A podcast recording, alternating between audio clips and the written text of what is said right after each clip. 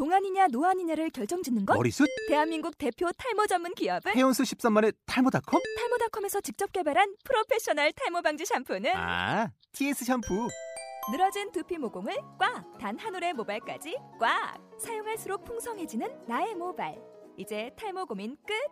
TS 샴푸. 이북 뉴스 아아. 국민 여러분 안녕하십니까?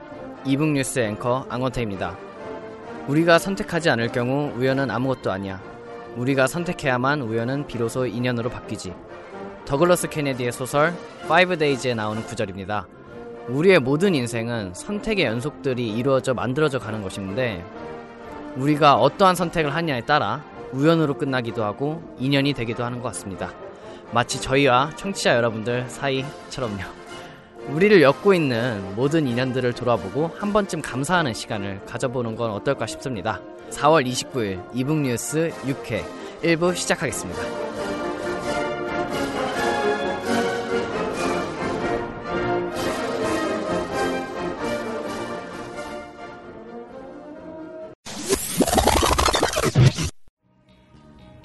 지금까지 지루했던 모든 팟캐스트 방송은 잊어라. 이제 그 누구도 상상하지 못했던 전자출판계의 지각 변동이 일어난다. 어, 책이 너무 두꺼워. 너무 무거워 들 수가 없어. 어, 집에 책을 두고 왔어. 이게 아니야. 이건 아니야. 난 전자책을 읽고 싶어. 전자책을 읽고 싶다고. 2014년 전자책의 가보 개혁을 이끌 새로운 팟캐스트 방송이 시작된다. 이북 뉴스.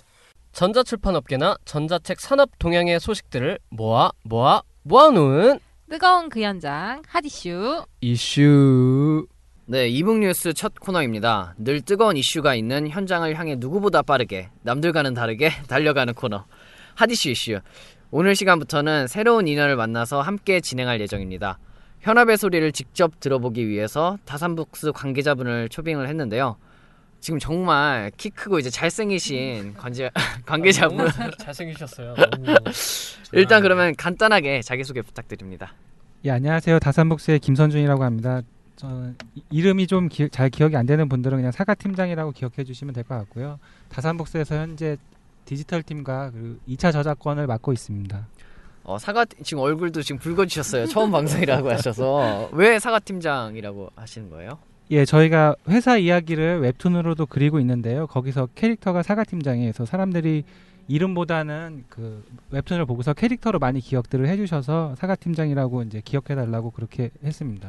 아, 사과 팀장이라고 하니까 확실히 이름보다는 이제 더 기억에 남을 것 같아요. 좀 더 상큼한 것 같기도 하고 오늘 첫 방송인데 상큼하게 진행을 해야죠. 첫 소식으로 어떤 상큼한 소식을 가져오셨나요? 예, 오늘 전해드릴 첫 번째 소식은 예, 최근 출판사들이 구글이나 네이버 북스 등 플랫폼 사업자들과 직거래를 늘려가는 현상에 대해서 이야기해 드리 이야기해 드리겠습니다. 네. 지금 좀 김장을 아, 하셨는데 혀가, 혀가 꼬이네. 아, 저희도 원래 첫 방송 때는 뭐 장난 아니었죠. 네. 지금도 장난 아니긴 한데 사실 저희도 이제 인터뷰나 뭐 취재 같은 거 나가면서 보면 이제 구글이랑 직거래를 시작하는 곳이 이제 여러 있다고 들었어요. 예, 맞습니다. 예, 작년부터 직거래 하는 곳이 늘어나고 있고요. 저희도 최근에 직거래를 준비하고 있습니다. 예, 오늘 그 이야기를 해드리려고 합니다. 어, 그러면은 빨리 청취자분들께 빨리 얘기를 해주세요. 예, 본격적인 이야기에 앞서서 방송을 듣는 분들이 전자책 유통 환경을 잘 모르는 분들이 많다는 전자하에 그 이해를 돕기 위해서 지금 현재 전자책 시장의 유통 구조에 대해서 간단히 설명을 드리겠습니다. 아, 네, 역시 네. 현업 분이 오시니까 이러한 확실한 팩트를 가지고 해야겠다. 우리 공부해야 돼. 그러니까 수업 네. 들어온 것 같아요. 아, 예, 일단 전자책 유통 시장은 크게 세 가지로 나눌 수 있습니다. 첫 번째는 교보문고나 예스24 그리고 인터파크나 알라딘 같은 기존 종이책 서점 기반의 유통사가 있고요. 두 번째는 리디북스나 북큐브 같은 종이책과는 상관없이 전자책 유통만 전문으로 하는 유통사가 있습니다. 그리고 세 번째는 구글이나 네이버 북스 그리고 티스토어 같은 플랫폼 사업자가 있습니다. 아, 사실 사람들 이제 유통사들 이렇게 생각할 때 유통사들이 많아서 좀 헷갈리는 부분이 많았는데 이렇게 정리를 하니까 바로 이해가 되는 것 같아요. 예, 이해를 돕기 위해서 일단 유통사의 성격별로 나눈 거고요. 예, 유형이 어떻든 간에 다양한 유통사들이 각축을 벌이고 있는 춘추 전국시대라고 생각하면 될 것 같습니다. 그러면 이런 유통사의 이제 출판사들이 전자책을 모두 직접 공급을 하는 건가요? 예, 모두 직접 공급하는 곳은 없고요. 그 부분에 대해서도 설명을 좀 드리겠습니다. 이러한 유통사의 이제 출판사들이 전자책을 두 가지 방법으로 제공을 합니다. 이제 첫 번째는 교보문고나 KPC 같은 중간 유통사 역할을 하는 곳이 있는데요. 이런 중간 유통사를 통해서 전자책 유통을 위임하는 형태가 있습니다. 그 교보문고는 모든 분들이 많이 아실 것 같은데 이제 KPC 같은 경우는 모르는 분들이 많을 것 같아요. 네, KPC는 한국출판 콘텐츠라고 더난출판이나 푸른숲, 김영사 그리고 저희 다산북사 같은 출판사들이 주체가 되어서 전자책 유통을 하기 위해서 만든 곳이고요. 출판사들이 주체가 돼서 만든 유통 대행사라고 생각을 하시면 될 것 같습니다. 아. 이어서 설명을 좀 드리면요. 방금 첫 번째로 교보문고나 KPC 같은 중간 유통사의 이제 유통을 위임하는 것을 말씀을 드렸는데요. 실제 예를 들어서 설명을 좀 드리면 쉬울 것 같아요.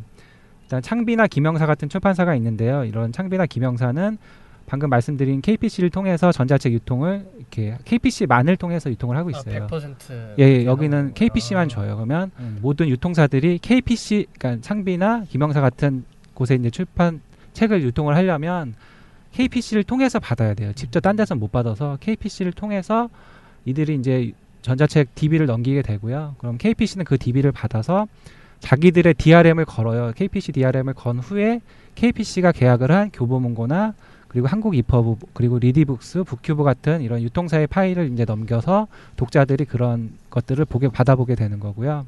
그리고 출, 출판사들은 이렇게 중간 유통사한테 그냥 유통 대행을 맡기고 그리고 이 유통사 중간 유통사는 출판사 대신 그 유통을 해주고 중간에 이제 수수료를 떼어가는 구조입니다. 예. 그러면은 그 KPC가 방금 말씀하셨기를 뭐 다산북스랑 뭐 푸른수 김영사 같은 출판사들이 주체가 돼서 유통을 하는 하려고 만든 네, 뭐 네. 일종의 뭐 컨소시엄 뭐 이런 예, 거라고 맞습니다. 예. 예, 이해를 하면 될 것 같은데 그러면 다산북스 같은 경우는 출판사면은 출판도 하시는 거고 유통도 하시는 거네요. 그러니까 KPC 이 KPC가 다산북스의 어떤 뭐 소속이라든가 그런 개념은 아니고요. 예전에 이제 북토피아라고 뭐 그런 유통사들이 있었어요. 근데 기존에 있었던 그런 중간 유통사들이 약간 부작용들이 있다 보니까 출판사들이 답답하니까 그냥 우리가 만들자. 그래서 출자를 해서 만든 거고요. KPC는 독립법인이고 그 중간에 약간 이제 참여 지분이 점점 다른 출판사들 들어오고 하면서 출판사들이 지분이 좀 쪼개져서 희석된 감도 있어요. 근데 이제 여기 현재 대표는 제가 알기로는 더난 출판사 대표님이 맡고 계시지만 운영은 독립적으로 하고 있는 걸로 알고 있어요. 예, 그래서 어떤 출판사의 자회사나 뭐 하, 하부 단위 구조라고 보지 마시고요. 그냥 교보문고가 출판사랑은 다르듯이 KPC도 그냥 독립적으로 중간 유통 대행을 관리해주는 중- 그냥 독립적인 회사라고 보시면 될 것 같아요. 예. 다시 돌아와서 그 출판사가 이제 유통을 위임하는 거 말고도 뭐 다른 형태로도 진행이 되고 있나요? 예, 이제 두 번째 유형이 있는데요. 두 번째는 출판사가 각 유통사들이랑 직접 전자책 파일을 제공하는 형태입니다. 그래서 이게 이제 저희 같은 경우도 예를 들면 저희도 맨 처음에는 KPC를 통해서 했었어요. 그런데 일단 매출이 약간 부족한 것도 있었고요. 직거래를 했을 때 좀 더 매출이 커지는 경우도 있었고 여러 가지 현실적인 문제들이 있어서 저희도 이제 뭐 교보문고라든가 예스24라든가 뭐 리디북스라든가 이렇게 점점 직, 직거래를 늘렸거든요. 어째, 어쨌든 그렇게 해서 이제 두 번째 유형이 그거거든요. 출판사가 KPC 같은 곳을 통하지 않고 직접 교보문고랑 계약을 하고 직접 리디북스랑 계약을 하고 이렇게 각 유통사들이랑 직접 계약을 해서 콘텐츠를 공급하고 정산도 따로따로 받고 이렇게 하는 구조가 있습니다.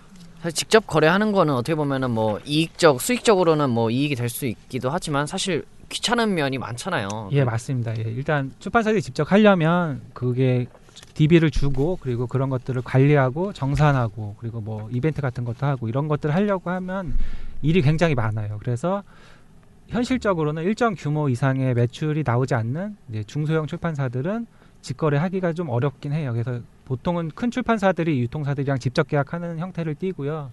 그리고 그것마저도 앞에서 이렇게 말했던 유통사들 외에 유통사가 굉장히 많잖아요. 예, 그래서 그런 많은 유통사들이랑 직접 계약하기는 다 힘들어요. 그리고 아까 말한 DRM 같은 전자책 파일 유출 등의 이슈도 있어서 전부 다 계약을 하기는 어려워요. 아 그러면 큰 출판사들도 이게 전부 직거래를 지금 하고 있는 건 아니는 거네요. 네, 대- 대개 매출을 기준으로 해서 매출이 큰 곳 위주로 직접 관리를 하고 매출이 일정 규모 이하인 곳은 KPC 같은 곳을 통해서 이제 공급을 유통을 대행해서 그쪽으로 공급을 하는 구조입니다. 예. 저한 가지 질문 네. 드릴 게 있는데 그 중간 유통사인 KPC의 경우에는 그 출판사에서 콘텐츠를 제공하면 전자책을 제작을 해서 유통을 시키는 구조지 않나요? 아, 그거는 출판사마다 다르고요. 네. 그러니까 KPC가 제작을 외주 대행으로 해서 뭐 한 건당 얼마 이렇게 보통 10만 원에서 한 15만 원 많으면 뭐 한 20만 원 정도 이렇게 왔다 갔다 하거든요. 이렇게 외주 대행으로 만들어 줘서 유통을 하기도 하고요. 출판사가 내부에서 직접 만드는 데도 있고요. 그러니까 입헌 만드는 게 이제는 예전에는 좀 어려운 기술이라고 했지만 지금은 어렵지 않아서 이렇게 출판사가 만들기도 하고 그냥 출판사 내부에 그, 그러니까 전문 인력 두기가 어려운 이제 일정 규모 이, 이하의 어떤 인원이 좀 부족하다든가 이런 데는 외주로 만들어서 이렇게 주기도 하고 예, KPC가 아. 대행해 주기도 하고 그렇게 나눠져 있습니다. 콘텐츠를 책을 아예 제작까지 맡겨서 줘버리면 네. 직거래를 할 때 그 파일을 받아서 다시 뿌려야 되는 상황이 되는 거잖아요. 그쵸, 예, 그렇게 되죠. 그래서 아. KPC한테 제작을 맡겨서 그거를 그냥 KPC가 자기들이 만들어서 자기들이 유통 이렇게 하기도 하고요. 그러니까 그렇게 자기들이 유통하는 데는 직접 만든 걸 유통을 하고 그리고 그 해당 출판사가 직거래 한 데가 있으면 그 만든 입법 파일을 출판사에 줘서 출판사가 그 해당 유통사에 이제 내보내서 DB를 올려서 그렇게 유통을 하는 거죠. 예. KPC가 얼마나 떼가나요? 거기서 수수료. 아, 예, 그게 네. KPC는 이제 출판사가 만들었다기 보니까 이제 시작이 뭐 교보문고나 이런 중간 일반 유통사랑은 조금 달라요. 그러니까 교보문고는 유통 대행을 하지만 실제로 그들이 직접 소비자한테 판매하는 어떻게 보면 판매사잖아요. 그러니까 거기는 보통 7대 3으로 어, 출판사가 7 그리고 이제 유통사가 3 이렇게 떼는데 제가 알기로는 KPC가 3%인가 굉장히 적어요. 예, 그러니까 정말 그 DRM을 만드는 어떤 기술적 마진이라든가 그 운영하는데 필요한 최소한의 마진만 딱 떼가고요. 그리고 거의 그냥 정말 출판사에게 가장 유리한 조건으로 해주는 게 KPC 정책이에요. 예. 오늘 사과 팀장님이 오셔서 지금 방송이 지금 거의 청취자와의 만남 그런 식으로 진행이 되고 있어요. 그리고 오늘 이렇게 얘기를 해주시니까 그 콘, 유통사 이제 콘텐츠 공급자로 이렇게 나눠서 전자책 시장의 유통 구조를 좀 설명을 해주시니까 좀 전체적으로 이해가 잘 되는 것 같아요. 예, 이제 그럼 본 주제였던 출판사들이 이제 플랫폼 사업자들과 직거래를 하는 경우가 이제 늘고 있는 현상에 대해서 말씀을 좀 드리겠습니다. 예. 일단 이해하기 쉽게 저희 회사의 이야기를 이제 예를 들어서 설명을 드리면요. 저희 회사는 올 2014년 들어오면서 구글, 네이버 그리고 티스토어 같은 플랫폼 사업자들이랑 직거래하는 거를 2014년 주요 사업 계획에 넣었어요 처음부터. 예. 그래서 이제 그 중에 현재 구글과 네이버 북스는 현재 계약서를 작성을 했고요. 직거래를 위한 DB 작업을 이제 마무리 중에 있습니다. 물론 저희보다 먼저 작년에 2013년에 이미 여러 대형 출판사들 위주로 저희보다 먼저 이들과 직거래를 시작을 했고요. 그리고 많은 다른 출판사들도 올해 안에 이들 플랫폼 사업자들과 직거래를 하려고 진행 중에 있다고 이제 많이 들었습니다. 출판사들이 이제 전에는 교보나 한국이퍼브나 뭐 리디북스 같은 동- 곳을 통해서 그리고 구글과 네이버 같은 플랫폼 사업자들한테 전자책을 B2BC의 형태로 공급을 했었는데 최근 최근에는 직접 제공하는 출판사가 늘고 있다 이렇게 요약을 할 수 있는데요. 그러면 그냥 보통 이걸 듣는 사람들은 단순히 그냥 요즘 그렇대라는 뉴스로 인식을 할 수 있는데 제가 이 소식을 첫 번째로 들고 온 것은 이 작은 변화가 갖는 의미가 좀 굉장히 중요하다고 생각을 해서입니다. 이게 왜 중요할 것 같으세요? 왜 중요해? 혹시 아시는 분 있으면은 우선 손을 들고 얘기를 해주세요. 지금 사연 많으니까. 이제- 설명을 좀 드리면요. 이 기존에는 출판사들이 구글이나 네이버에 콘텐츠를 이제 직접 공급하지 않고 교보나 리디를 통해서 공급을 했었다고 앞에 말씀을 드렸잖아요. 그러니까 플랫폼 사업자들도 처음에 이제 전자책이라는 시장에 진입을 할 때 출판사들을 다 만나서 어떤 DB를 소싱 받는 것도 어렵고 굉장히 비효율적이 비, 비효율적이라서 중간 유통사를 통해서 공급받는 것이 걔네들도 편하니까 그렇게 시작을 했습니다. 그리고 출판사 입장에서도 워낙 전자책 업체, 업체들이 많다 보니까 이들 이들의 매출 규모가 아직 검증이 되지 않은 상태에서 뭐 거기에 이제 직거래를 들어간다는 것 자체가 너무 어려운 현실적으로 좀 어려운 일이에요. 그래서 이제 출판사든 플랫폼 사업자든 이제 서로를 바라볼 때 서로 소 닭 보듯이 하는 경향이 좀 있었고요. 그래서 교보문고나 리디북스 같은 중간 유통사들이 중간에서 껴서 B2BC의 형, 어, 형태로 시장에 이제 런칭을 했던 겁니다. 플랫폼 사업자들이. 이제 하지만 이제 제가 앞에서 말씀드린 최근 출판사들이 이들과 직접 공급을 하기 위해서 직거래를 트고 있는 게 이건 간단한 거예요. 이유는 간단한 거예요. 그러니까 이들 플랫- 플랫폼 사업자들의 매출이 이제 의미 있는 숫자를 보이고 있기 때문에 그 이제 출판사들이 직접 거래를 하려고 하는 거거든요. 어, 그럼 지금 의미 있는 숫자라고 말씀을 하셨는데 그럼 얼마를 말하고 계시는 건가요? 예, 이제 그 부분에 대해서 말씀을 드려야겠는데요. 이제 그 업계에서는 어, 업계에 계신 분들은 많이 알고 계실 텐데 이제 잘 모르시는 분들도 많이 있을 거라서 일단 그 유통 어떤 구조에 대해서 말씀을 드리면 현재 전자책 유통사들이 생각보다 굉장히 많습니다. 앞에서 일단 지금 얘기하면서 나온 것만 해도 한 10개가 넘는 것 같고요. 그리고 그냥 막 생각나는 거를 뱉어 보면 뭐 화이트북스도 있고 텍스토어나 뭐 바로북도 있고 올레이북도 있고 북레일, 메키아, 북센, 신형, 우리전자책 굉장히 많아요. 지금 막 그냥 막 말한 것도 한또 10개는 될 것 같고요. 어쨌든 성격이 조금씩 다르긴 하지만 이게 숫자가 되게 많거든요. 그렇 이렇게 많은 거의 이유는 약간은 전자책이 부가가치가 높다고 생각해서인지 아니면 뭐 돈이 된다고 생각해서인지 업체들이 굉장히 많이 뛰어들었고요, 지금. 그리고 대기업들도 종종 전자책 시장으로 들어오는 걸 볼 수 있는데요. 얼마 전에 사업을 접은 이제 신세계 오도독 서비스가 있어요. 여기 전에 방송에서도 네, 오도독 얘기를 네, 했었는데 거기도 있고 그리고 그 전 방송인가에 이제 영국 도서전에서 그 인터뷰한 탭온북스라는 곳도 있는데 거기도 GS랑 랜덤이랑 이제 출자해서 대기업 자본이 들어오는 거거든요. 이렇게 아무튼 이런 식으로 전자책 유통사들이 굉장히 많습니다. 그러니까 이렇게 유통사가 많으니까 교보문고나 뭐 한국 이퍼브나 그리고 초기에 런칭했던 리디북스 같은 이제 몇몇 유통사 말고는 대부분의 유통사들 매출이 굉장히 적습니다. 생각하는 것보다 매우 적고요. 그래서 출판사들이 그런 유통사들을 많기도 하고 매출이 적으니까 신경을 안 쓴 거예요. 그래서 처음에는 플랫폼 사업자들이 전자책 사업을 시작할 때도 그렇게 매출이 안 나올 거라고 생각을 했고 검증이 안 돼서 출판사들 주목을 안 했던 거죠.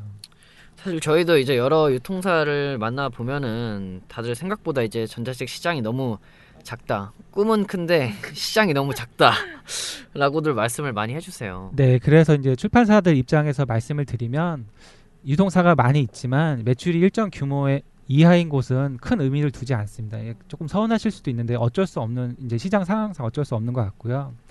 하지만 기존의 어떤 다수의 전자책 유통사들이 의미 있는 매출을 보이지 못했던 것과는 다르게 플랫폼 사업자들은 아까 말씀하신 말씀드린 의미 있는 매출을 보여주고 있다고 하는데요. 그러니까 그러한 성장세가 현재까지도 보였고 그리고 앞으로는 더욱더 그게 더 커질 거라고 보고 있는 거고요. 그래서 이제 출판사들이 직거래를 하려고 하는 거죠. 역시 세상은 돈, 돈. 이유는 역시 매출에 있었습니다. 네, 그렇죠. 이제 이제 살짝 민감한 얘기를 이제 해야 될 것 같은데요. 현재 전자책 시장 1등이 점유율 1등이 어디라고들 알고 계신가요? 자, 다 손 들어 주세요. 한 번씩. 교보 아닌가요, 교보? 교보, 티스토어 또 리디 리디, 어, 뭐, 부, 북큐브나 이런데 아 북큐브. 예, 일단 네. 정답이 나오긴 했어요. 일단 교보문고가 공식적으로는 2013년 공식적으로는 1등이고요. 200억 했다고 하고 북큐브가 한 150억 했다고 하고 그리고 티스토어가 이제 한 100억 했다고 해요. 예. 그래서 이제 좀 구체적인 얘기를 여기서 이제 좀 드려야겠는데 교보문고가 200억인 거랑 비교를 해서 티스터 이제 우리 플랫폼을 얘기해야 되니까 티스터가 100억을 했다고 하니까 요거를 좀 비교를 하면요. 일단 그냥 들을 때는 교보문고가 훨씬 많구나 두 배니까 훨씬 많구나 이렇게 생각할 수 있습니다. 하지만 이제 내막을 좀 보면은 조금 다르게 볼 수 있어요. 뭐 어떻게 다르다고 볼 수 있죠? 예, 이제 교보문고의 200억이라는 매출 안에는 출판사에서 콘텐츠를 받아서 티스토어나 네, 네이버 같은 플랫폼 사업자한테 이제 제공을 해서 판매한 앞에서 말씀드렸던 B2BC의 매출이 포함이 된 거고요. 즉 교보문고의 200억 안에는 티스토 티, 티스토어에 100억이 들어가 있는 거라고 생각을 하면 돼요. 음. 예, 그리고 이제 네. 그 티스토어만 들어간 건 아니고요. 그 200억 안에 네이버나 다른 유통사들에서 판매한 B2BC 매출도 있고요. 그리고 이제 도서관 영업을 통해서 만들어진 B2B 매출도 있습니다. 그래서 실제로 해당 유통사가 자- 자신의 회원에게 판매한 순수한 의미의 B2C 매출을 비교를 하면요. 전 이게 공식적인 건 아니고요. 저는 일단 티스토어가 교보문고보다 B2C 매출 자체만으로는 더 높다고 생각을 하고요. 이게 이제 공개된 자료는 아니라 제가 추정한 거라고 이제 말씀을 드릴 수 말씀을 음. 드리겠습니다. 조금은 다를 수 있어요. 예. 뭐 혹시라도 뭐 책임을 교보문고가 책임을 못 져서 예. 교보문고가 더 많이 나왔다 티스토어보다 그렇게 뭐 생각하시는 분들은 연락을 주셔서 녹음을 배틀 붙으면 되니까 함께 네 함께 녹음을 하면 되니까 네, 어쨌든 결론은 이제 티스토어나 구글 그리고 네이버 같은 플랫폼 사업자들이 매출이 어떤 서점 기반의 교보문고나 뭐 한국이퍼브 뭐 예스 24 알라딘 이런 사업자들을 거의 따라잡았다고 보는 거고요. 그리고 많이 따라왔고 앞으로 이제 역전할 거라고 보는 겁니다. 그래서 이제 이렇게 의미 있는 매출을 보이고 있어서 출판사들이 저희도 그렇고 다 직거래를 하려고 하는 거고요. 예. 사실 그만큼 모바일 시장이 커져서 이렇게 티스토어가 이렇게 더 많은 더 매출이 사실 오르고 있지 않나. 이게 전철이나 뭐 이런 데를 봐도 다들 뭐 책 같은 걸 읽어도 이 폰이나 뭐 태블릿으로 읽지 뭐 전자책 리더기로 읽는 사람들이 그렇게가 아직까지 그렇게 많지는 않잖아요. 저 여태까지 한 두세 명 본 것 같아요. 여태까지. 저, 도그 이런 현상에 대해서 팀장님은 어떻게 해석하고 계신 건가요? 예, 이제 주제를 말씀을 드려야 될 것 같아요. 이제 앞에서 이야기한 대로 결론은 전자책 시장이 현재까지는 어떤 서점 기반 유통사들 중심에서 플랫폼 사업자 중심으로 변하고 있다. 이렇게 결론을 내릴 수 있는데요. 이게 그냥 누가 매출이 더 높냐 이렇게만 뭐 얘기할 건 아니고요. 이제 저는 이게 패러다임이 이제 변하는 거라고 얘기를 하려고 하는 겁니다. 그래서 교보문고 같은 이제 서점 기반 유통사들이 구글이나 티스토어 같은 플랫폼 사업자들이랑 이제 제가 둘 다 만나보잖아요. 그럼 둘 다 만나면서 느낀 것은 서점 기반 유통사들이 일단 전자책을 종이책의 어떤 다른 형태인 그냥 책으로 보고 있었다면 플랫폼 사업자들은 책이 아니라 콘텐츠라고 바라보고 있는 거예요. 이제 이게 뭐 말이 책이냐 콘텐츠냐 이게 이름만 바뀌었지 별거 아니라고 이제 사람들은 생각을 많이 하실 텐데 이게 굉장히 미묘하지만 중요한 차이가 있다고 저는 생각을 하는 겁니다. 어, 저 그러면은 이게 위에 이렇게 말씀하신 것처럼 서점 기반의 유통사들은 뭐 종이책처럼 책을 바라보고 있다. 플랫폼 네. 사업자들은 책이 아닌 콘텐츠로 보고 있다. 그러면 네, 출판사에서 책은 어떻게 보고 있나요? 그러니까 출판사들이 아직까지는 제가 느끼기에는 책으로 보는 출판사가 훨씬 많아요. 그래서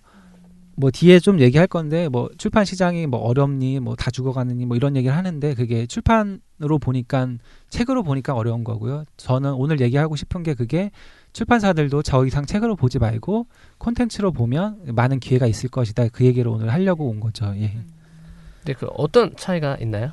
예, 일단 서점 시각에서는 전자책을 책으로 보니까 그냥 이렇게 생각을 해요. 어떤 책들 중에, 그러니까 이렇게 많은 책들 중에 어떤 책이 잘 팔릴까 이렇게 생각을 하고 고민을 하는데요. 이제 플랫폼 사업자들은 이 책으로 보지 않고 그냥 아까 콘텐츠로 본다고 했는데, 그러니까 그들은 그냥 이게 영화도 있고 뭐 음악도 있고 뭐 만화나 게임도 있고 어플도 되게 많잖아요. 그러니까 그런 그런 다양한 어, 뭐 콘텐츠들 중에 그냥 책도 그냥 그런 것 중에 하나라고 보는 거고요. 그렇게 보니까 전자책 시장을 바라보는 어떤 시가 시야가 이게 굉장히 넓어지는 거예요. 그리고 더 시장에 대한 싸움도 더 치열해지고 그래서 이런 어떤 그리고 여기서 말씀드릴 건 플랫폼 사업자들이 이거를 책으로 안 보고 콘텐츠라고 본다는 것 자체는 동일하게 얘기를 하면 이게 즉 소비자들도 더 이상 전자책이나 뭐 이런 거를 책 이라는 읽을 거리를 책으로 보지 않고 이거를 콘텐츠로 바라본다는 거예요. 이게 오늘 말씀드리고자 하는 핵심입니다. 그거 그 얘기 우- 일전에 우리가 했던 것 같은데 전자책의 가장 강력한 경쟁 상대가 모두의 마블이라고. 예, 맞아요. 예, 그러니까 네. 어떤 점유율 싸움 얘기가 있는 건데요. 예. 그래서 소비자들은 이제 더 이상 독자라고 말을 할, 수, 할 수가 없는 거예요. 그러니까 소비자들은 매일 콘텐츠를 소비하고 있어요. 그게 어떤 날은 영화를 소비하는 거고요. 어떤 날은 뭐 MP3나 스트리밍으로 뭐 멜론 같은 거에 통해서 음악을 듣기도 하고 그리고 뭐 드라마를 보기도 하고 뭐 만화 웹툰 같은 거를 소비하기도 하고 그리고 게임도 있고 그리고 심지어는 저는 페이스북이나 뭐 트위터 같은 SNS 활동도 콘텐츠를 소비하는 거라고 보는 거고요. 그러니까 소비자들도 그냥 이 모든 거를 콘텐츠라고 그냥 인식을 하고 소비를 하는 거고요. 그러니까 소비를 하는 것 중에 책도 하나, 텍스트도 하나 있는 거죠. 그래서 그런 콘텐츠의 일부라고 볼 때 어떤 그 생각하는 것이 달라지거든요. 그래서 이제 그거를 얘기를 하려고 하는 거고요. 일단 우- 여전히 출판사 아까 질문한 것 중에 출판사들은 어떻게 생각하느냐 그 말씀을 하셨는데 출판사들은 여전히 똑같아요. 많은 곳에서 서점에 가서 다른 책들을 보면서 우리가 얘네들을 어떻게 이길 것인가. 어, 얘- 이 책이 잘 나가는데 우리도 얘 정도는 만들어서 이, 요 정도 나가겠지. 이렇게 생각을 하는 거예요. 그러니까 거기에 시- 생각이 갇혀 있는 거고요. 저는 그 시장 개념이 무너졌다고 보는 게 아까 잠깐 말씀하셨듯이 그 시장 개념에 대해서 이제는 그런 책이 있었어요. 나이키의 경쟁 상대는 닌텐도다. 이게 이제 예, 봤습니다. 나이키가 어떤 사람들이 흔히 생각할 때는 뭐 리복이나 프로스펙스나 뭐 이런 제가 뭐 메이커를 잘 몰라서 이런 스포츠웨어 기업이라고 생각을 하는데 그게 아니라 이미 닌텐도라는 게임기 회사가 나이키의 경쟁 상대다 이런 개념이 있었는데 이게 이제 현재는 이미 많은 시장에서 이런 것들이 일어났고요. 복합화 다양화가 일어났고요. 그런 경계가 무너졌는데 그 최근까지 출판 시장은 이게 특수 출판의 어떤 특수성으로 인해서 그 경계가 그냥 어느 정도 지켜져 왔어요. 근데 이게 어떤 디- 전자책이라는 어떤 그 책 종이책이 전자책으로 오면서 디지털화 되면서 그 경계가 무너지기 시작하는 거예요. 그래서 나이키의 경쟁 상대는 닌텐도다라는 이 개념이 출판에도 이제 직접적으로 적용이 된 거죠. 이게 경계가 무너졌다는 거에 대해서 거- 뭔가 중요한 포인트가 있는 것 예, 같아요. 맞습니다. 예, 일단 출판 시장도 전체 콘텐츠 산업이라는 생태계적인 그러니까 생태계적인 시선으로 바라볼 때 패러다임이 바뀐 거예요. 그러니까 더 이상 출판의 어떤 그 울타리 안에서만 있는 게 아니라 그게 다 허물어졌기 때문에 그런 변, 우리도 그런 변하는 패러다임에 맞춰서 생각 사고의 틀을 바꿔야 된다고 저는 생각을 하, 하고요. 그 안에 갇혀 있기 때문에 출판 시장이 뭐 자꾸 축소되고 뭐 책을 안 읽는다느니 뭐 어렵다느니 그런 말들을 계속 하는 거라고 생각을 하는 겁니다. 하지만 이러한 변화가 저는 곧 기회라고 생각을 하고요. 그리고 뭐 스마트폰이라는 디바이스가 새로 나타나면서 그 디바이스가 창출한 새로운 시장이 일단 전자책이고 그것이 다양한 형태로 지금 막 마구마구 변하고 있어요. 그러니까 단순히 EPUB만 전자책으로 보면 안 되고요. 이미 카카오 페이지 같은 데서는 자신들만의 어떤 그런 양식이나 이런 걸 갖고서 콘텐츠를 제작을 전자책이 아닌 다른 형태의 디지털 콘텐츠를 만들기 시작을 했고요. 그리고 외국에서는 아마존도 이펍을 이펍을 변환한 이제 어떤 그런 사업들을 기준 기준으로 이제 사업을 시작을 했지만 거기도 굉장히 다양한 형태의 자유롭게 그 저자들이라든가 출판사 입장에서 굉장히 콘텐츠의 형태를 다양하게 만들어서 시장에 팔 수 있게끔 일단 분화되고 있어요. 시- 어떤 그 파, 이, 단순히 이펍이 아니라 어떤 그 콘텐츠라는 생산물 자체의 어떤 결과물이 많이 변하고 있어요. 그래서 그런 이런 것들을 볼 때 출판 산업의 위기이자 동시에 이게 이제 조- 종착점이 곧 시작점이라고 콘텐츠 산업의 기회이기도 한 거라고 저는 보는 겁니다. 예, 그래서 일단 물론 이런 점유율 싸움이나 어떤 출판 시장 축소 등의 문제는 이미 오래전부터 논의가 됐던 거고 그리고 그런 어, 그럼 이렇게 이렇게 얘기를 하면 그럼 어떤 기회들이 있느냐 이렇게 많이 얘기를 하는데 일단 그 부분에 대해서는 좀 너무 또 방대해질 것 같아서 오늘은 일단 오늘 주제에서 섞어서 말하기엔 좀 길 것 같고요. 이 부분은 다음에 한번 준비를 하도록 하겠습니다. 예. 오늘 생각보다 좀 많은 얘기를 들을 수 있었던 것 같아요. 그럼 청취자분들을 위해서 좀 오늘의 해주셨던 얘기를 좀 간략하게 네. 이렇게 정리를 하면서 끝내는 걸로 하겠습니다. 네, 일단 요약을 해보면요. 첫 번째로 출판사들의 플랫폼 직거래 경향을 통해서 출판 시장을 지배해온 패러다임의 변화가 이미 시작됐다는 것을 말씀을 드리고요. 그리고 스마트폰과 전자책이라는 새로운 디바이스의 출현으로 인해서 이렇게 생겨난 새로운 생태계와 패러다임을 인지하라고 말씀을 또 드리는 거고, 그리고 그러한 인지를 바탕으로 어떤 점유율 싸움에서 밀려 있었던 독자들을 자지, 다시 찾아올 수 있는 기회가 새로운 기회가 열리고 있다. 이렇게 요약을 할 수 있을 것 같습니다. 예.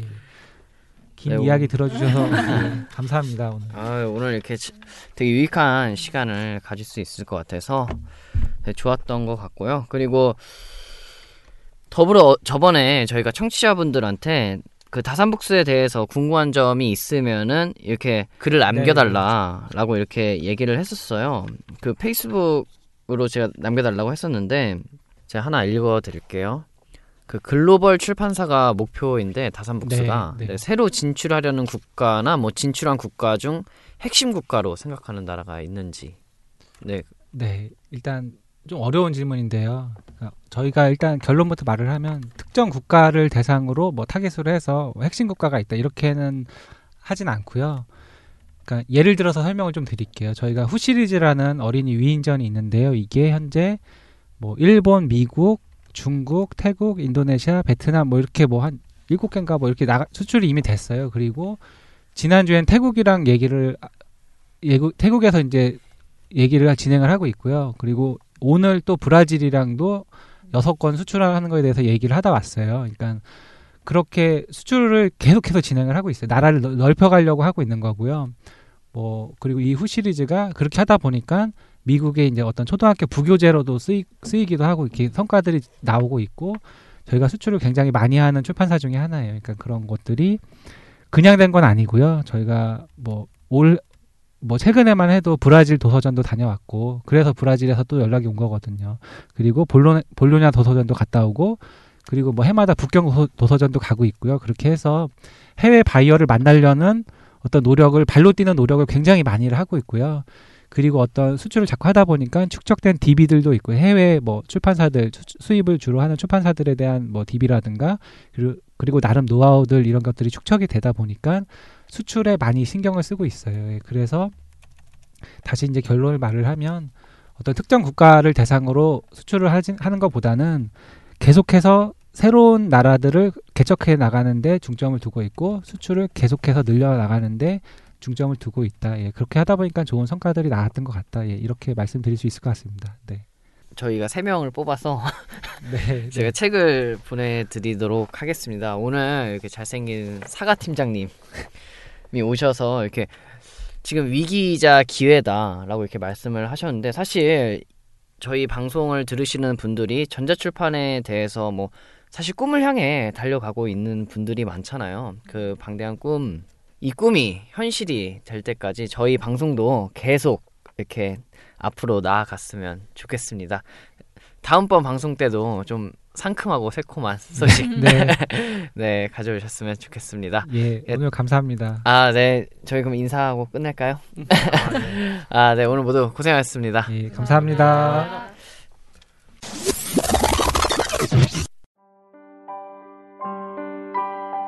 이메일이 그냥 메일이 되었듯 이북도 그냥 북이 될 세상을 위하여 책의 경계를 허물고 패러다임을 바꿉니다. 당신의 손 위에 서점을 짓는 일, 당신의 손 위에 책을 펴는 일. 당신의 손 위에 세우는 우리의 철학. 새로운 책 세상의 must use. 리디북스.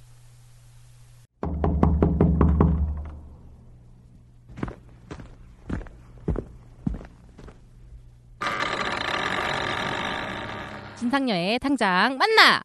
네. 오늘도 전자출판 업계의 진상을 밝혀주실 진상을 밝히는 여자 진상녀를 만나보도록 하겠습니다. 진상녀 오늘은 어디 가셨나요? 네, 진상녀 임지연입니다. 오늘은 산돌 커뮤니케이션에 나와 있습니다. 어, 폰트 회사에 나가셨네요. 어떤 내용을 들려주실 건가요? 네, 산돌에서 최근에 클라우드를 기반으로 한 폰트 서비스를 오픈을 했다고 합니다. 그래서 어떤 서비스인지 한번 들어보고요. 폰트에 대한 궁금증도 해결하기 위해서 찾아왔습니다. 아, 그럼 좋은 소식을 들려주셨으면 좋겠습니다. 네, 그럼 김병호 PD를 만나러 가보도록 하겠습니다. 네, 만나서 반갑습니다. 저는 반갑습니다. 네, 네. 이북뉴스의 임지연이라고 하고요. 네, 네. 네, 이제 간단하게 청취자분들께 자기소개 부탁드리겠습니다. 안녕하세요. 저는 산돌 커뮤니케이션에서 산돌 그룹 서비스를 담당하고 있는 김병호 PD입니다. 국내 최초 로 폰트 회사를 설립하신 거라고 그렇죠. 들어서 저희 산돌 커뮤니케이션이 그 지금 1984년에 설립됐거든요. 그 올해로 30년 차 되는 대한민국 최초의 폰트 회사죠. 뭐 위치는 뭐 아시다시피 해화동에 자리하고 있고요. 네, 37명의 직원이 아주 재밌게 네. 가족 같은 분위기로 일을 하고 있고요. 그 산돌 폰트라고 하면 이제는 사람들이 잘 모르시는 분들이 계세요, 일반 분들이. 근데 만약에 컴퓨터로 문서 작성을 하시는데 맑은 고딕이라는 서체로 문서를 작성해 보셨다거나 네이버에서 주는 나는 고딕을 한번 써보셨다거나 아이폰에서 아이폰에서 문자를 한번 보냈다거나 이러신 분들은 다들 산돌 고딕, 산돌의 서체를 사용해 보신 분들이에요. 다 이제 산돌이 만든 서체들이거든요. 네, 오늘 산돌 그 구름에 대해서 약간 네. 이야기를 들어보려고 찾아뵀는데 그러면 산돌 구름에 대해서 간단하게 서비스 소개를 해주시는 게 좋을 것 같은데요. 네. 어, 산돌 구름은요, 그, 흔히 요즘 유행하고 있는 클라우드 서비스를 기반으로 한 그런 서비스인데, 어, 산돌 구름을 이렇게 몇 마디로 정의하자면, 언제 어디서든 손쉽게, 그리고 산돌의 모든 서체를 놀라운 가격으로 제공하는 서비스라고 생각하시면 될 것 같아요. 그러니까 예전에는 폰트를 제작해서 판매하는 게 주 목적이었다면 시대가 바뀌고 여러 가지 기술적인 부분도 많이 좋아지면서 폰트를 서비스하는 개념으로 좀 바꿨다라고 생각하시면 될 것 같고요.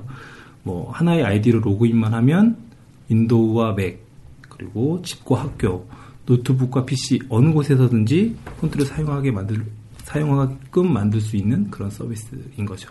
그러면은 그게 월 9만 아, 9,900원. 예, 9,900원입니다. 99,000원 네. 아니고요. 비싸 9,900원입니다. 네. 네. 그게 기본 서체가 뭐 일정 수량이 한정이 돼 있어서 뭐 그 이상 네. 뭐 추가가 되면 더 비용이 발생하거나 그런 건가요? 뭐 그렇게 돼 있지는 않고요. 저희가 산돌구름이 기본적으로 365종 산돌이 가지고 있는 전 서체를 다 제공을 해드리고요. 아. 그러니까 흔히 알고 있는 뭐 잘 안 팔리는 서체를 모아서 싸게 파는 그런 게 아니라 산돌이 막 되게 오랫동안 심혈을 기울여서 만들었던 프리미엄 서체들도 다한 패키지에 들어서 월 9,900원만 내면 충분히 그런 서비스를 확인할 수 있고요. 또 전문가들이나 좀 더 많은 폰트의 니즈가 있으신 분들에게는 그 다음 또 상품을 플러스라는 상품이 있는데 그거를 구매를 하시면 매달 신서체가 계속 나오게 되죠.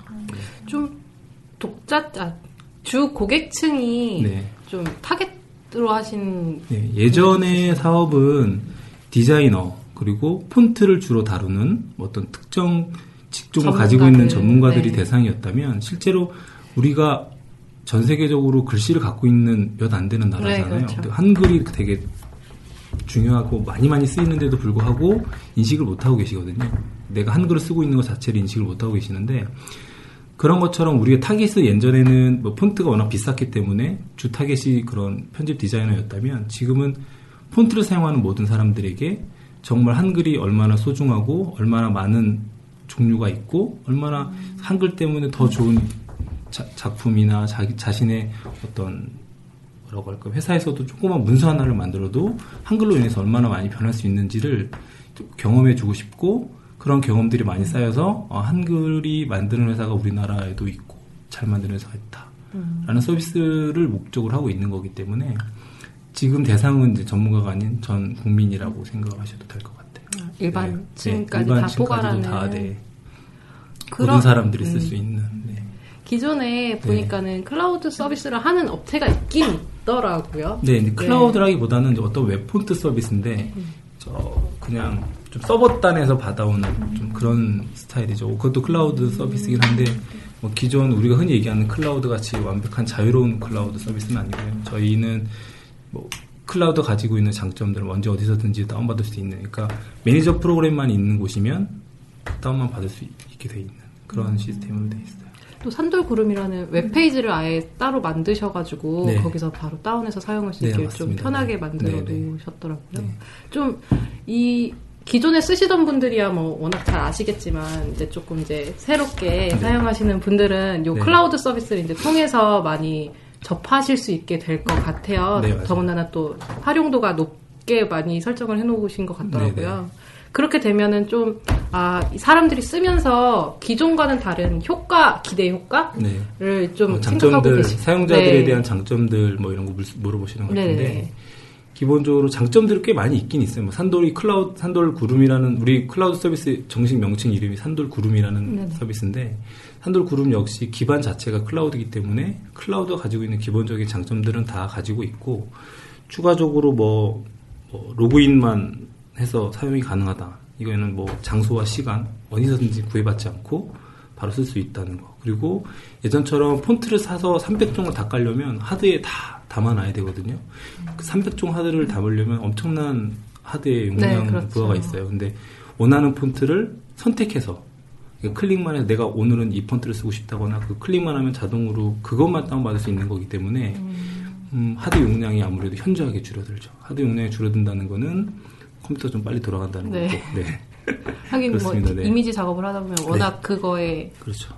그리고 또 산돌 구름 같은 경우에는 그 전문가적인 편집 프로그램에서는 지금 현재 포- 폰트 회사들이 가지고 있는 폰트 네이밍 체계로도 충분히 편집자들을 원하는 대로 굵기 선택이나 이런 게 가능하게 돼 있거든요. 네네. 뭐 어도비 포토샵이라든지 일러스트에서는 디자이너나 전문가들이 할 수 있게 돼 있는데 일반적으로 우리가 쓰는 문서 편집 프로그램 뭐 오피스, MS 계열 오피스라든지 엑셀이나 파워포인트에서 보시면 잘 보시면 아시겠지만 굵기별로 정렬되어 있지 않아요. 이름만 정렬되어 있지 굵기가 볼드가 저 위에가 있거나 그 다음 밑에는 뭐 세미볼드가 나와야 되는데 그렇지 않아요. 그게 왜 그러냐면 태생 자체가 우리나라 프로그램이 아니고 외국 프로그램이다 보니까 영문을 기준으로 돼 있어요. 음. 영문의 순서대로 나열돼 있다 보니까 한글은 우선순위가 아니에요. 그런데 그런 영문 체계를 바꿔서 뭐 예를 들어서 하나의 폰트가 나오면 굵기별로 차례차례 나오는 그렇게 나온다는 게 어떤 거냐면 작업이 효율성이 빨라지는 거죠. 작업자에게는 다음 폰트가 바로 밑에 있으니까 선택하기 편하고 선택하기 편하다는 건 작업하기에 좀 자유롭고 네. 작업 속도가 빨라지면 당연히 생산성에도 향상이 좀 될 거라고 저희가 생각을 하고 있고요. 그런 것들 때문에 좀 폰트 체계를 글로벌 폰트 체계를 맞춰서 좀 최대한 제작을 했고요. 그러니까 365종을 가지고 있는 게 어, 폰트 회사의 역사를 말하는 것처럼 되게 많은 작업을 해야 되거든요, 사실은. 폰트 하나 만드는데 뭐 많게는 적게는 1년에서부터 많게는 10년, 뭐 산돌 고딩 네오 같은 경우에는 10년 정도, 뭐 기획부터 해서 10년 정도 걸렸지만 그런 것들이 해야 이제 한 종이 나오는 건데 그게 365종이 나왔다는 거는 꽤 많은 시간이 있었던 네, 거거든요. 그렇죠. 그거를 다시 수정한다는 건 꽤 많은 노력이 들어갔다는 거죠. 네, 그런 것들도 저희가 이번 산돌 구름 서비스를 위해서 다 네이밍 체계를 다 변경했었고요. 이제 그런 게 분명히 고객들한테 조금 잘 모르시겠지만 네. 충분히 장점으로 들어가실 거고요. 그리고 아까도 잠깐 말씀드렸는데 산돌 구름을 하시게 되면 따로 별다른 추가 금액 없이 매달 새로운 폰트들이 나온다 라는 게 장점이라고 저희가 말을 아, 계속 하고 있는데 업그레이드도 네. 되는 건가요? 그러니까 조금씩 만약에 예를 들어서 폰트가 약간의 뭐 디자인적인 문제가 아닌 네. 뭐 높이나 뭐 어떤 위스값 조정이나 이런 것들이 필요하다면은 우리가 고치고 업그레이드는 항상 해드리고요. 아, 네. 그거 외에 매달 새로운 신규, 그러니까 디자인이 완전히 다른 서체들이 나오게 돼 있어요. 그러니까 저희가 그걸 모두 계획이 다 돼 있고요. 매달 뭐 적게는 한 종에서 많게는 두세 종 이상씩 나올 예정이거든요. 실제로 폰트를 하나 사는데 신규 폰트를 하나 사는데 되게 비싸게 돈을 주고 사셔야 돼요. 네. 근데 지금 현재 우리나라 디자인 뭐 이런 특성상 실제로 디자이너들이 여러 가지 폰트를 쓰진 않아요. 원하시는 폰트가 있고 각각 개인의 취향에 따라서 아, 쓰시는 폰트들만 쓰시기 때문에 신규로 계속 폰트를 제공해 준다라는 게 어쩌면 그 사람들한테는 그러니까 그분들에게는 어쩌면 그것이 장점이 아닐 수도 있는데 저희 생각은 그래요. 그러니까 어, 폰트가 좀 비쌌던 시절에 폰트를 써보지 않고 안 쓰는 거하고 폰트를 사용해보고 마음에 안 들어서 안 쓰는 거하고는 충분히 다르다고 생각이 네, 들거든요. 그렇죠. 그, 그런 부분에서 충분히 사용자의 경험을 늘려준다. 이런 것도 써보고 아 역시 내가 쓰던 게 조금 더 낫네라고 할 수도 있고 아니면 새롭게 써보고 어 이런 것도 있었네라고 해서 작업자가 그런 걸 받아들이고 새로운 뭐 클라이언트에게 제안서를 만든다거나 이럴 때 남들이 안 쓰던 새로운 폰트를 적용해 보면 충분히 그분들에게 효과적인 부분이나 비용적인 부분 그리고 경쟁적인 부분에서 훨씬 더 높게 될 거라고 저는 생각이 돼요. 진짜. 그래서 폰트 신규 폰트에 대해서는 되게 저희가 꼭 이뤄 나가야 되고 신규 폰트를 계속 만든다는 건 되게 쉽지 않은 거거든요. 네. 근데 폰트 만드는 시기가 짧은 시기가 아니기 때문에 되게 몇 년 전부터 준비를 하고 있었던 거거든요. 그러니까 비축해 놓은 폰트들을 계속 수정하고 보완하고 하면서 매달 서체를 만든다는 게 쉽지 않은 거거든요. 그런 거가 가능할 수 있는 시스템이 다 돼 있어요. 그래서 한돌 구름 서비스를 이용해 보시면 괜찮다라는 생각이 들지 않을까 감히 혼자 그렇게 생각을 해보고요. 가장 중요한 거는 이런 서비스가 제일 중요한 거는 금액적인 부분이 무시할 수 없는데 네. 월 단위로 저희가 쪼개놨거든요. 월 단위로 쪼개놓고 매월 9,900원이라는 돈으로 사용할 수 있게. 그러니까 월 단위로 쪼개놓고 9,900원이라는 돈이 가능해진 거거든요. 그런 시스템이 되어 있게 만든 거죠. 그런 것들이 충분히 장점이 될 거라고 저희는 생각을 하고 있습니다. 뭐 다운로드 횟수 제한이나 이런 거는 그런 건 전혀 없습니다. 걸려 네, 있지 않고 전혀 그냥 무제한으로 네. 사용 가능. 100% 무제한입니다. 뭐 LTA 같은 그런 무제한은 아니고요. 돈 받잖아요, 거기는. 네. 우리는 그런 거 없어요. 네. 계속 무제한입니다. 그럼 궁금한 게 있어서 네. 그러는데요. 그게 아까 전에 얘기하신 것 중에 폰트 매니 보통 기존의 폰트 매니저로 저도 이렇게 네. 한도를 쓰고 있는데 네네네. 어, 기존의 폰트 매니저들은 지우고 그 회수라는 개념을 아, 네, 해서. 네. 가져가서 또 딴 데 가서 다시 다운받아서 쓸 수 있잖아요. 네. 그러면은 산돌구름 같은 경우는 아까 전에 그거 다운 몇 개 이제 체크해서 다운 받아서 그 그러면 폰트라는 윈도우 상에 들어갔다가 그거를 없어지면 로그 아웃하면 없어지는 거예요. 그 로그 PC 내에. 아웃하면 네, 네, 없어지죠. 없어지는 네. 없어집니다. 아, 네. 사용할 때는 괜찮은데 네. 그러면 할 때마다 다운을 받아야 되는 거예요. 아니, 자동으로 느껴지지 않으실 거예요. 아마 아, 로그인이 자동으로 우리 컴퓨터에 보면 처음에 실행할 때 네.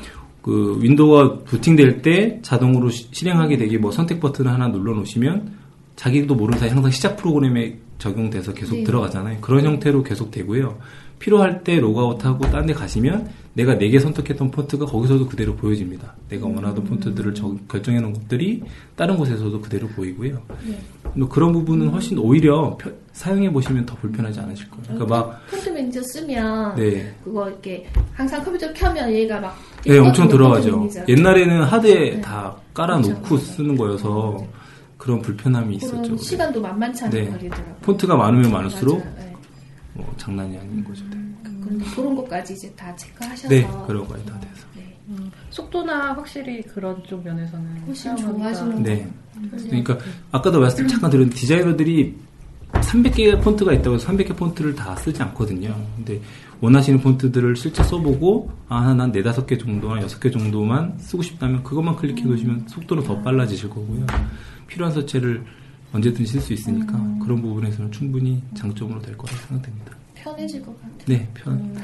아, 저는 출판하시는 분한테 이 네. 클라우드 서비스를 말씀을 드렸더니 약간 요거 하나 궁금해 하셔서 좀 질문을 드리고 싶었던 게 이렇게 폰트를 이제 월 정액으로 이제 사용을 할 때는 이제 서체를 마음대로 써도 되는데 만약에 사용할 동안에 출판을 만약에 하게 돼 다음에 이제 이제 그만 월정액을 끊었어요. 네. 그러면 이제 서체를 사용을 하지 않는 거잖아요. 네, 맞습니다. 근데 그 이후에 만약에 그 서체를 활용한 전에 있었던 작업물을 뭐 업그레이드 한다던가 약간 네. 그런 식으로 활용이 되면 네. 저작권 문제는 실제로 불- 그건 안 되는 거죠. 네. 사실 내가 폰트를 안 갖고 있는데 그 있는 거에 대해서 그대로 쓰신다거나 그런 모르겠는데 다시 폰트로 인해서 수정을 하게 되거나 이렇게 되게 되면 원래는 안 되는 거죠.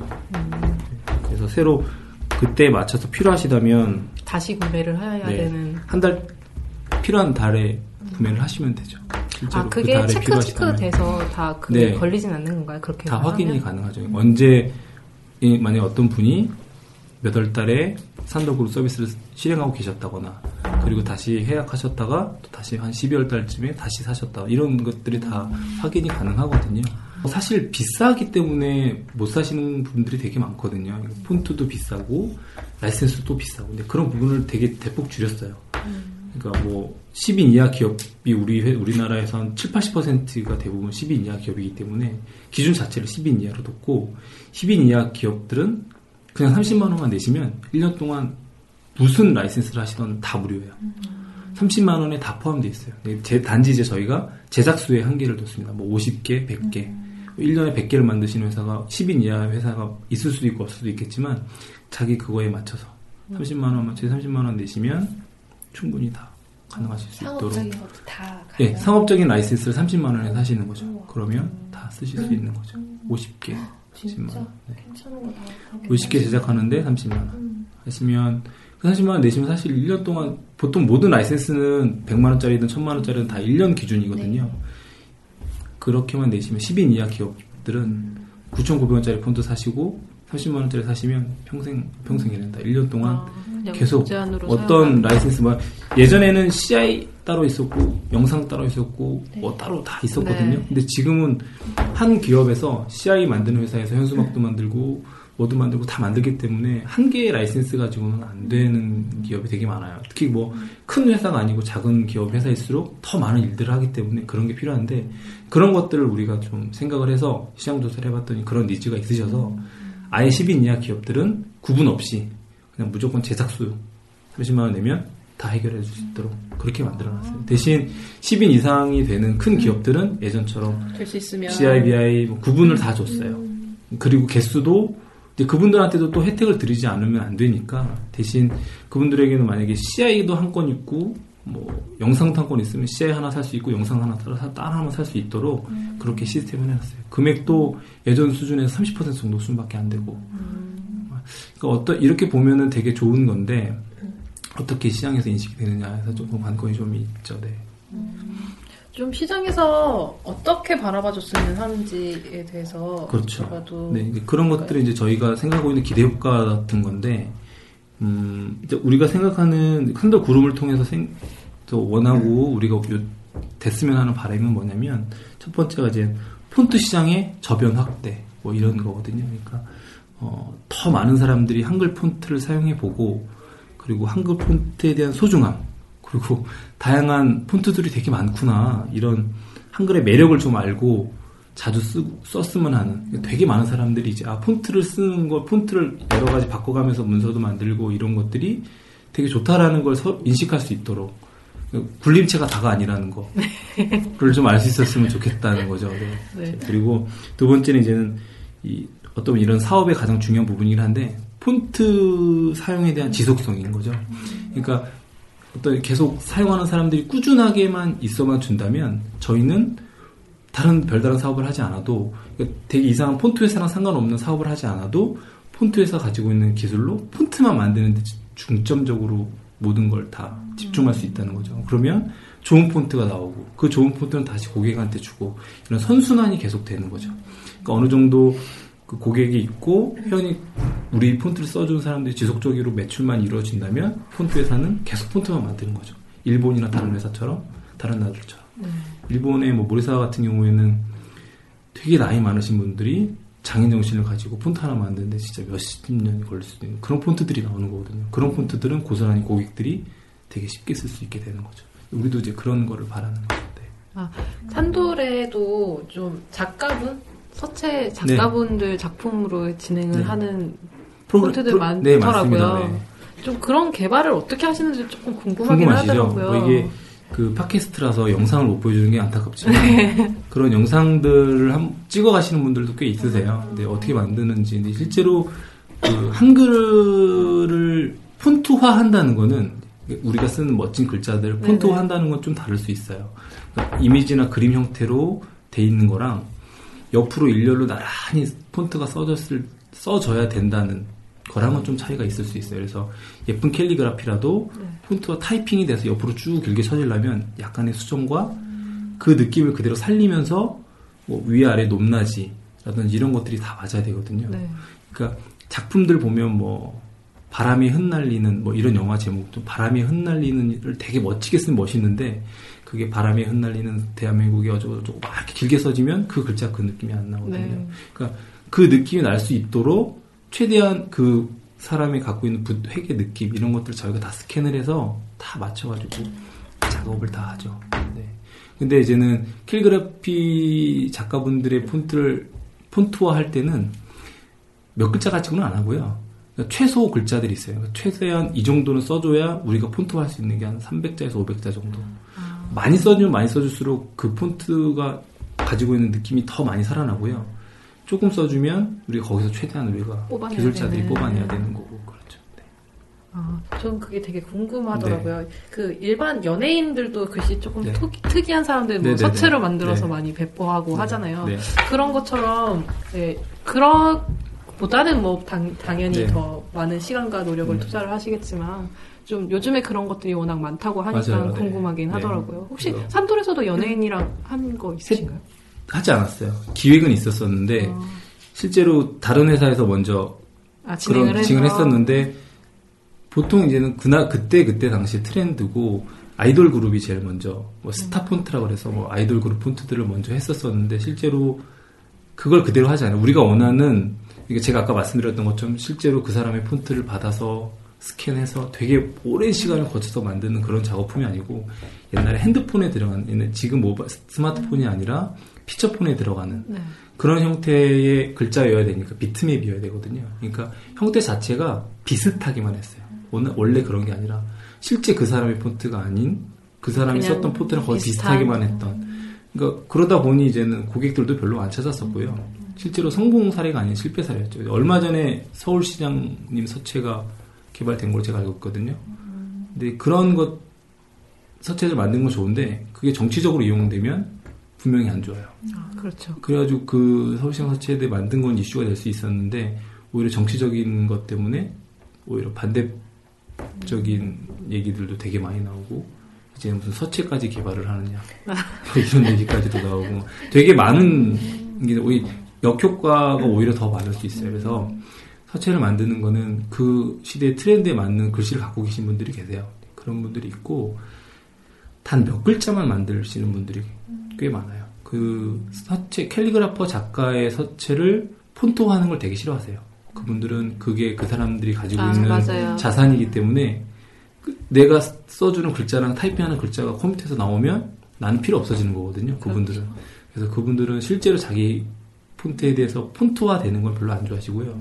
자기가 뭐- 만약에 이번에 어디 책이나 영화에 메인 카피를 쓰이고 싶다. 그럴 때 몇 자 쓴 거를 폰트화 할 수 있는, 아웃라인 따서 할 수 있는 그런 것들을 좋아하시고, 그래야 그분들도 이제는 작가로서의 활동이 가능하신 거니까, 실제로 좀 그렇습니다. 네. 그러면 요거 말고 혹시 뭐 앞으로 뭐 더 진행하고 음. 진행할 사업 같은 거 네네네. 소개해 주실 거 있으신가요? 음, 저희 산돌이요. 이제 폰트 회사 기업이긴 한데 그 지금 아주 다양한 분야하고 그 다양한 분야의 기업 단체들하고 되게 많이 협업을 협업을 하고 싶어 해요. 저희가 네. 그래서 많은 파트너십들을 체결하고 있고 실제로도 많이 시작이 되고 있고요. 그래서 특히나 뭐 새로운 사업을 시작하는 신생 기업들한테 저희가 아낌없이 지원을 제공을 하고 있는데 그 예전에는 이제 폰트를 그 그렇게 파트너십을 한다는 거는 예전에는 단순히 우리 폰트를 저쪽 사이트에서 팔아준다거나 우리 폰트를 대신 팔을 수 있는 방법이 없느냐라는 그런 접근으로 시작을 했다라면 저희는 그런 게 아니고 그 폰트 자체를 그 저희가 원하는 저희와 파트너를 맞은 맺은 그 회사의 서비스의 근간으로 삼는 거죠. 그러니까 예를 들어서 뭐 폰트를 판매하는 게 아니라 폰트를 무료로 주는 거예요. 어, 똑같은 사이트인데 이쪽에서는 똑같은 어, 뭐 예를 들면 뭐 호- 호- 잘 가장 흔한 홈페이지를 만드는 사이트가 되게 많잖아요 요즘은. 네. 근데 어떤 사이트에 들어갔더니 여기는 내가 내 돈 주고 폰트를 사야 되는 사이트고 한쪽은 폰트를 무료로 줘요. 어, 왜 그런지를 모르지만 이쪽 회사에서 폰트를 무료로 준다면 다들 이쪽으로 오겠죠. 네, 그렇죠. 그럼 이사 이쪽 회사의 매출이 폰트를. 팔았을 때보다 폰트를 갖고 있다는 것만으로도 훨씬 높아진다는 거죠. 음. 그런 식의 개념이 좀 달라져야 된다는 거죠. 그러니까 우리는 폰트와 체결해서 그런 분들한테는 우리는 다 주겠다는 거예요. 그 회사가 더 커지고 더 좋다면 우리는 그렇게 해서 폰트를 더 많이 쓰게 된다면 자연스럽게 산돌이 가지고 있는 폰트들을 사람들이 많이 쓰게 되는 거고 그렇게 한다는 거죠. 예전처럼 그냥 폰트 한 개에 300원짜리, 400원짜리 파는 뭐 1000원, 2000원짜리 파는 그런 서비스 사업이 아니라 그런 사업 관계가 아니라 진짜 이, 이 회사가 뭐 폰트가 관련된 회사 아니면 디자이너 회사라면 저희가 폰트를 다 지원해서 정말 이 사이트가 정말 너무 좋게 만든다거나 이제 그런 식의 파트너십 체결 자체를 예전처럼 그냥 단순한 판매가 아니라 회사의 가치를 높일 수 있는 쪽으로만 사업을 좀 전개하고 있거든요. 그런 부분에 대해서 좀 많이 이용되고 뭐 관심 있으신 분들하고 같이 얘기를 하고 이런 일들을 꽤 많이 하고 있어요. 시작되고 있고요. 혹시 전자출판과 관련된 기업이랑 혹시 제휴해서 진행하고 있으신 건가요? 아, 제 전자출판협회는 기업적으로 기업 대 기업적으로 하지는 않고요. 뭐 저희가 충분한 솔루션이 있고 있으신 분들이라면 저희는 언제든지 열려 있고요. 네. 지금은 필요로 하시는 폰트들을 좀 더 싸게 제공해 드리는 어떤 일종의 어떤 협회와 협회 차원에서 그런 작업들을 좀 하고 있고요. 그 외에는 언제든지 지금 말씀드렸던 것처럼 필요하신 솔루션 회사와 우리가 맞아서 우리가 파트너가 맞겠다. 아니면 어떤 생각하고 계시는 이념이나 뭐 회사가 가지고 있는 그런 것들이 우리랑 너무 맞다라고 하면 저희는 아낌없이 지원할 예정이거든요. 예전에는 인쇄업체가 주 고객이었다고 하셨었는데 네. 지금 전자출판 시장을 네. 이 산돌에서는 어떻게 보고 있는지 아, 민감한데. 살짝 조금 전자책 시장은 저희가 놓쳐서는 안 되는 시장으로 보고 있어요. 사실은 예전에 인쇄나 출판은 저희가 폰트를 사면 무상으로 제공해드리는, 그러니까 저희가 거기에 굳이 라이센스를 받을 필요가 없는 그런 우리가 인정해주는 그런 곳이었거든요. 이- 글을 가장 많이 쓰는 곳은 인쇄하는 곳이고 출판하는 곳이기 때문에 그런데 저희가 그렇게 할 이유가 없었어요. 더 좋은 서체를 제공해드리는 게 우리 목적이었었지. 근데 그런데 이제는 시장이 바뀌고 디바이스도 바뀌고 패턴이 바뀌면서 이제 이북이 되게 많이 돼 있잖아요. 근데 이북에 대한 사실 폰트 시장에서 이북에 대한 그 라이센스나 폰트의 적용 방법이나 이런 것들을 생각하지 않진 않아요. 왜냐면 지금 현재로는 입법 규격이나 이런 것들이 통일되지 않았기 때문에 뭐 외국, 미국이나 이런 것처럼 통일되지 않았기 때문에 이쪽에서 산 이북이 저쪽에서는 안 읽어진다거나 이런 것들 때문에 활성화가 안 됐을 뿐이라고 생각되거든요. 그게 만약 통일화가 되고 정말 지금 세계 최대 기업인 아마존이 우리나라에 들어올 준비를 하고 있지만 그런 사람들과 손잡고 그런 사람들이 어떤 규격을 맞춰 나가게 되면 엄청나게 큰 시장이거든요. 미국 지금 실제 그런 시장이 있고 그러니까 그런데도 불구하고 지금 아무래도 판매가 안 된다고 해서 놓친다고 한다는 거는 좀 말이 안 되는 거고요. 미래적인 사업을 하는 데 있어서 그런 부분은 충분하게 저희가 생각을 하고 있어요. 그러니까 이북 시장이 아, 그냥 뭐 그런 시장이다라고 생각하는 거는 절대 안 된다는 거죠. 그거는 그렇게 생각하면 아마 폰트 회사에서는 미래가 없을 겁니다. 예, 저희는 그런 부분에 대한 대비를 충분히 하고 있고 지금 할 수 있는 부분이 어떤 협회와 협회 간의 프로모션 이런 것들로 인해서 도움을 줄 수 있기 때문에 이제는 그 정도를 하고 있는 거지. 그 후에 만약에 서비스가 통일되고 입법 규격이나 이런 것들이 정말 잘 나오고 필요한 게 뭔, 뭔지를 알게 되면 되게 많은 준비를 지금 사실을 하고 있거든요. 그러니까 대회비라서 말씀 못 드리겠지만 네. 되게 많은 준비를 하고 있어요. 그러니까 그거에 대한 규격에 대한 그런 정보들을 수집하고 있고 관련자들하고 미팅을 하고 있고 무엇이 필요한지 그리고 향후에는 어떤 방식으로 갈지에 대해서 다 알고 있어요. 그래서 이왕이면 우리 폰트가 어떻게 해야 이북을 제작하는 사람들한테 좋은 방향으로 갈지. 지금은 폰트가 인베딩이라고 하는데 지금 지금 저희 폰트들은 대부분 다 복사가 불가능하게 락이 걸려 있거든요. 그런 락이 풀려져 있는 폰트들을 에 대한 니즈들이 좀 있어요. 그러니까 락이 풀려 있어야지만 이북이나 이런 곳에 직접 폰트가 탑재가 돼야 되는 그런 게 있거든요. 대신 근데 우리 폰트 제작 회사 입장에서는 그렇게 탑재가 되면 쉽게 복사가 가능하기 때문에 그렇죠.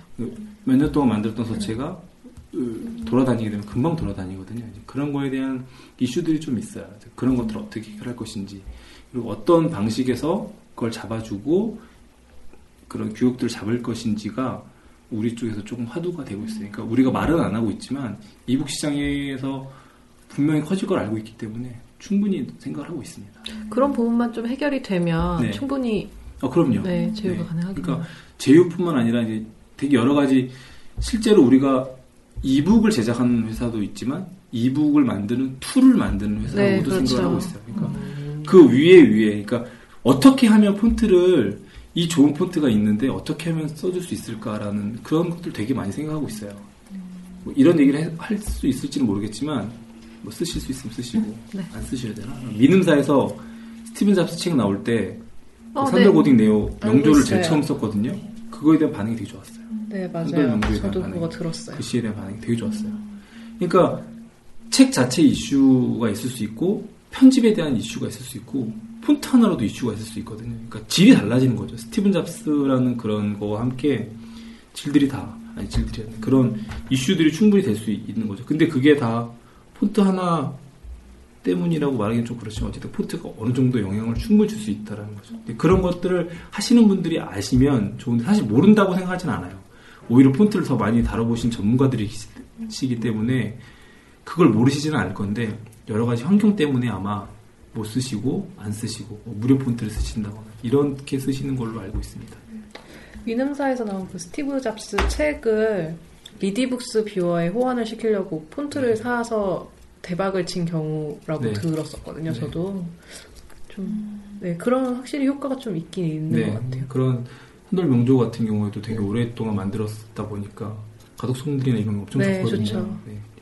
그런 거를 적용, 적용해서 나온 책이기 때문에 저희가 봤을 때도 아 되게 마음에 들고 그 결과물 때도 되게 좋고 그러니까 너무 좋았었던 거죠. 근데 또 이슈가 되니까 또 좋고. 네, 맞아요. 그거는 저도 책이 되게 많, 내용이 워낙 네. 많아서 워낙 굵은 책이니까요. 네. 그래서 좀 독자들한테 최대한 쉽고 편하게 볼 수 있는 서체를 고민을 하다가 그 책을 네. 이렇게 정한 거라고 들었었어요. 저희가 출시하기 전에 나왔던 그러니까 출시를 아직 옥전에 두고 있었던 서체인데 이제는 관계가 있어서 그 서체를 보시고 마음에 들어서 그렇게 됐던 거죠. 맞나? 되게 금액은 뭐 그냥, 그냥 없이 그냥 네. 한 건가요? 아니면은 거기서 되게 작은 금액으로 했을 거예요. 근데 이제 그건 담당하는 팀이 따로 있기 때문에 네, 그 그거야 어떤 뭐. 업체와 업체가 뭐 회사 간의 관계로 통해서 왜냐하면 판매되기 전에 음. 서체가 들어가는 거니까 관계 대 관계로 했을 걸로 알고 있습니다. 판매되고 나서 샀나? 저는 그 전자책 만드는 쪽은 말고 이제 리디북스 쪽 얘기만 들었었어가지고 사실 리더기에 폰트를 탑재한 경우도 몇- 있어요. 실제로 근데 이제 리더기에 폰트를 탑재하게 되면 단점들이 있어요. 전 서체가 담을 수 없거든요. 모든 전 서체를 담을 수 없고 실제로 리, 리더기가 어느 정도 영향력이 있다면 모를까 그렇지 않다라면 e-book 업체에서 그 리더기만 보고 리더기에 맞는 글씨를 만들 수가 없거든요. 네, 그렇죠. 편집이나 이런 틀이나 모든 구조 자체가 완전히 달라지기 때문에 그런 단점들이 있어요. 그러니까 제가 보기에도 빨리 이북은 또 통합된 그런 기준이 나오는 게 제일 중요할 것 같아요. 제가 말하는 게 맞죠? 네, 네, 맞아요. 안 그래도 저희 그래가지고 뭐 입법 뭐 지금 DRM 표준화도 시키려고 하고 있고 뭐 시도는 되게 많은데 약간 이해관계가 얽혀 있어서 뭐 그거 해결하는 과정이라고 하더라고요. 그런 것만 잘 풀리면 혹시 디지털 교과서는 연관이 없나요? 글씨가 들어가는데 연관이 없는 곳은 없어요. 저희는 근데 글씨가 들어가면 이게 실제로 우리가 모르고 있는 부분도 있거든요. 새로운 갑자기 없던 곳에서 나온다거나 새로운 곳에서 나오거나 이렇게 되면은 우리가 찾아낼 수 없을 수도 있거든요. 근데 먼저 전화가 오세요. 필요하시기 때문에 먼저 전화 오게 되면 아 새로운 분야가 또 있네 뭐 이렇게 되죠. 디지털 교과서 협회하고도 좀 관계가 좀 있고요. 예, 아마 음 뭐가 결정이 됐죠. 삼성에서 다 제공하는 걸로 기계를 네. 네. 그렇다라면 또 뭔가가 좀 달라질 수 있는 거죠. 그렇다 폰트사 입장에서는 어떻게 뭐 적용 방법을 찾아야 되고 이제 그런 것들이 새로운 기술들이 오면 또 그 기술에 맞는 그러니까 device가 바뀔 때마다 조금씩 차이가 좀 있어요. 같은 글씨인데도 이 핸드폰에서는 잘 보이는데 저 핸드폰에서는 뭐 위에가 글씨가 잘려 보인다거나 그런 거 따라 다 조금씩 차이가 있어요. 기기마다 특성이 있기 때문에 어느 정도 customizing은 충분히 들어가야 되는 부분이고. 뭐 혹시 마지막으로 네. 저희 이북뉴스 청취자분들께 하고 네. 싶은 말씀이 있으신지요? 아, 전자책 전문 팟캐스트잖아요. 네. 네, 잘 지켜보고 있고. 그 우리 전자책 전문 팟캐스트 이북뉴스 많이 사랑해 주시고요. 그 아울러서 저희 산돌에서 새롭게 시작한 산돌 폰트 클라우드 서비스인 산돌 구름도 많이 사랑해 주셨으면 합니다. 네. 오늘 바쁘신데 인터뷰 해주셔서 안 바빠요? 네, 다음에 또 좋은 소식 네. 있으시면 네. 네. 또 소개해 드리러 찾아뵙도록 네, 하겠습니다. 알겠습니다. 네, 오늘 감사합니다. 네, 감사합니다. 아, 심심하다. 요즘 재밌는 책 없나? 야, 근데 책 사러 언제 서점까지 가? 서점에 안 가도 책을 볼 수 있는 방법은 없을까? 왜 없겠어요? 우리에게 베스트셀러는 물론 전자책 도서관까지 있는 북큐브가 있잖아요. 뭐? 북큐브? 전자책 6년의 역사와 전통을 자랑하는 우리 북큐브는 전자책 전문 유통 사이트로서 모든 전자책을 취급합니다. 정말이에요. 베스트셀러는 물론 19금 도서까지 모두 다 볼 수 있다니까요. 야, 19금 도서 집에서 보다가 걸리면 어쩌려고 그래? 걱정하지 마세요. 컴퓨터는 물론 어떠한 단말기에서도 사용할 수 있는 우리 북큐브입니다. 아이쿠, 정말 깜짝 놀랐어요. 전자책 전문 유통업체 북큐브 포털 사이트에서 북큐브를 검색해 주세요.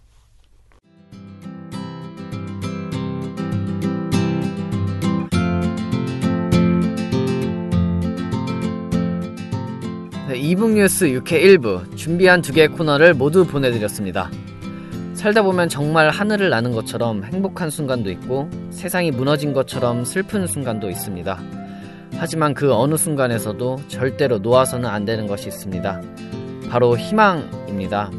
먹구름이 덮은 하늘 사이로 비치는 햇살처럼 희망이야말로 시련을 헤쳐나가는 한 줄기 빛이 되기 때문입니다. 희망이라는 단어의 의미에 대해서 생각해보며 이북 뉴스는 6회 2부에서 다시 뵙도록 하겠습니다. 지금까지 앵커 안건태였습니다. 우리 모두 전자책을 읽읍시다.